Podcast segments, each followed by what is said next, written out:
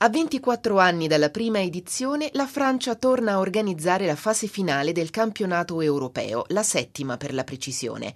Siamo nel 1984. Gli anni 70 sono ormai un ricordo che naviga nel passato prossimo della società europea, improntata a nuovi modelli di comportamento che lasciano alle spalle l'esigenza di aderire alle convinzioni ideologiche per fare maggiore spazio alla capacità individuale di esprimersi nell'ambito della collettività. Addio ai capelli lunghi, ormai fuori moda i pantaloni a zampa d'elefante. Anche i canoni estetici dettati dalla moda segnalano il cambiamento nei modi di pensare che si impongono in un'Europa che sta per abbattere quella cortina di ferro che l'ha divisa per molti anni dopo la Seconda Guerra Mondiale. Anche se gli echi del passato non si sono ancora completamente sopiti, alle Olimpiadi estive organizzate dagli Stati Uniti, l'Unione Sovietica e i paesi del patto di Varsavia, ad eccezione della Romania, pongono in atto il contro contro boicottaggio nei confronti degli USA, che quattro anni prima non si erano presentati a Mosca. In questo contesto, il 12 giugno prende il via l'Europeo, al quale partecipano otto squadre suddivise in due gironi. Nel primo, i padroni di casa si giocano la qualificazione con Danimarca, Belgio e Jugoslavia. Nel secondo sono allocati i campioni in carica della Germania Ovest, che incrociano il loro cammino con le rappresentative iberiche Spagna e Portogallo, e la Romania, che ha giustiziato nelle eliminatorie i campioni del mondo. Per inciso si tratta dell'Italia, che dopo il successo fulminante ottenuto nell'82 proprio nel girone di qualificazione agli europei, mostra i segni di un inesorabile declino che costringe gli azzurri al penultimo posto del raggruppamento dietro a Romania, Svezia e Cecoslovacchia, con la miseria di una sola vittoria nelle partite disputate ottenuta nei confronti di Cipro. La nazionale di Berzot non riesce a replicare la qualità di gioco mostrata ai mondiali.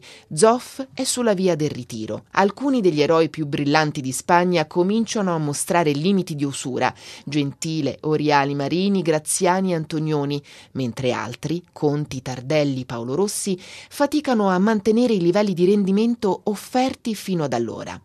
I fatti dicono che gli azzurri sono eliminati ben prima della fine del girone e che è necessario trovare un ricambio generazionale ai giocatori che ci avevano regalato momenti di gioia sportiva inarrivabili.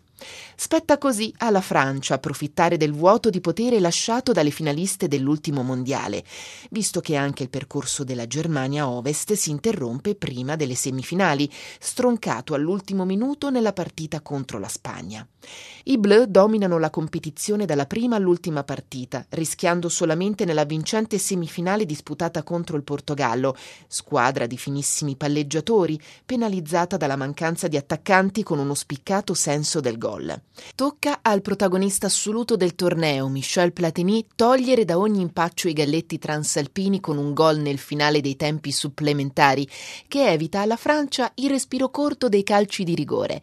Platini, che alla fine vince la classifica dei cannonieri con nove reti, stabilendo un record assoluto, è in grado di mettere il suo sigillo ad ogni partita, dal gol vittoria nel match d'esordio contro la Danimarca alle triplette inflitte a Belgio e Jugoslavia, fino ad arrivare alla rete decisiva contro il Portogallo e alla prima segnata in finale con la Spagna, che nonostante l'apporto di uomini del calibro di Gallego, Camacho e Santigliana, non è in grado di opporre la dovuta resistenza alla compagine guidata da Leroy Michel, capace di giocare un calcio che trova nell'ispirazione di un centrocampo fantastico la legittimazione assoluta della vittoria.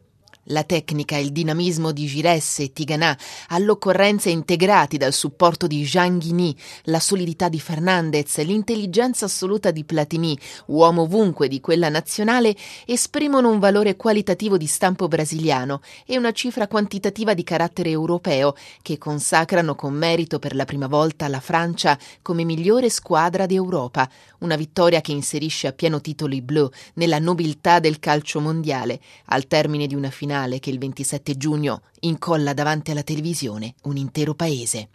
Una partita dall'andamento non proprio avvincente, con i padroni di casa a tenere in mano le redini del gioco e le furie rosse a contenere le loro iniziative, per poi provare a sorprendere i francesi con azioni di contrattacco. Ci vuole il tocco di Platini per rompere l'equilibrio. È lui che, a ridosso dell'ora di gioco, va a calciare dal limite dell'area di rigore una punizione che aggira la barriera e arriva tra le braccia molli e distratte di Arconada.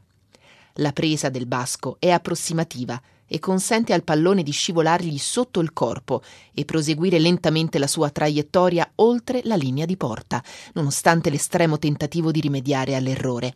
Il sipario sulla finale lo fa calare Bellone al novantesimo, quando lanciato da un preciso appoggio di Tiganà che taglia la linea difensiva spagnola, supera nuovamente Arconada con un delizioso pallonetto che spegne ogni possibilità di recupero per la squadra di Munoz. Il 1984 si rivelò così un annus mirabilis per la Francia e il suo capitano.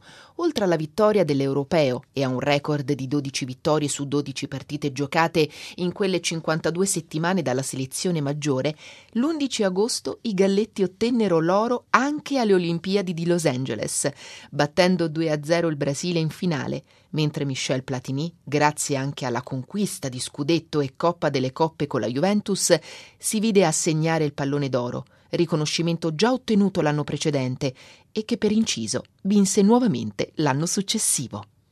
Prossimo appuntamento con la storia degli europei mercoledì 16 giugno su guerinsportivo.it e sui canali social de Il Cuoio. Vi racconteremo la vittoria dell'Olanda nel 1988.